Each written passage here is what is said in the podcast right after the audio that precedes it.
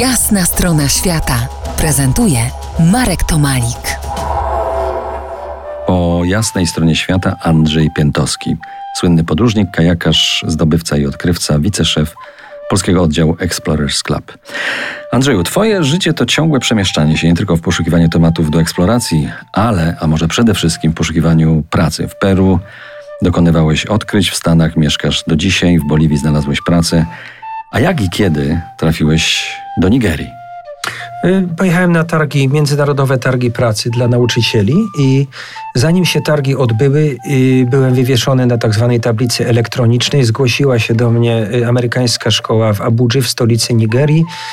I już jadąc na targi miałem kontrakt, który podpisałem i miałem jeszcze podpisać fizycznie jeszcze raz, jak się z tymi osobami, które przyjeżdżają, spotkam.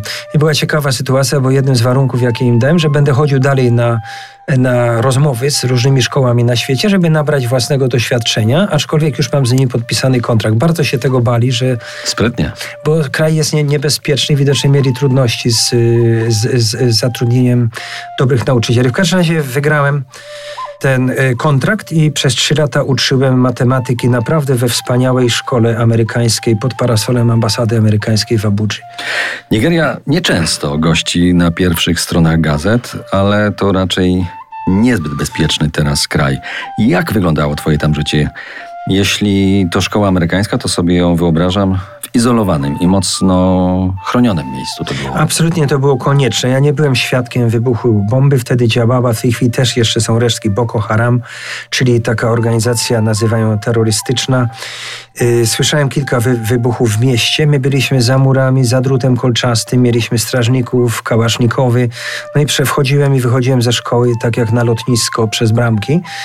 Aczkolwiek szkoła no w środku to była niezwykła oaza, świetnie wyposażona. Dzieci były z, z ambasad, dzieci dyplomatów budowniczych, jakichś biznesmenów, którzy tam prowadzili działalność w, w Nigerii. Natomiast no ja nie jestem w stanie o swoim życiu powiedzieć. Też mieszkałem w kompleksie, też ogrodzonym, też byli strażnicy. No miałem swój samochód, jeździłem.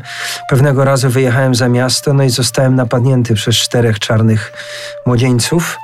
Na szczęście samochód miał blokowane drzwi, miałem taką dość dużą Mazdę. Ci goście zaczęli szarpać klamkami, więc ja ruszyłem, odjechałem, bo dzwoniłem, miałem, umówiłem się z kimś, nie mogłem trafić. Oni do mnie do, dobiegli około 200 metrów i zaczęli, ja w tym momencie się przeraziłem. Wiedziałem, że to może być koniec. I miałem na tyle przytomny umysł, że wrzuciłem wsteczny bieg, bo oni na pewno myślą, że ja pojadę do przodu. I szarpnąłem no, pedał do, do gazu, do, do deski, szarpnąłem do tyłu. Oni trzymając te klamki się wszyscy przewrócili. Natychmiast zmieniłem bieg i ruszyłem tak jak na rajdach. Uciekłem stamtąd. To był jeden taki moment, który mi uświadomił, gdzie ja, gdzie ja naprawdę jestem. Pozostaniemy w Nigerii z Andrzejem Piętowskim jeszcze kilka chwil, ale za niejaki kwadrans to będzie. Kwadrans dzielony muzyką RMF Classic. Zostańcie z nami po jasnej stronie świata. To jest jasna strona świata w RMF Classic.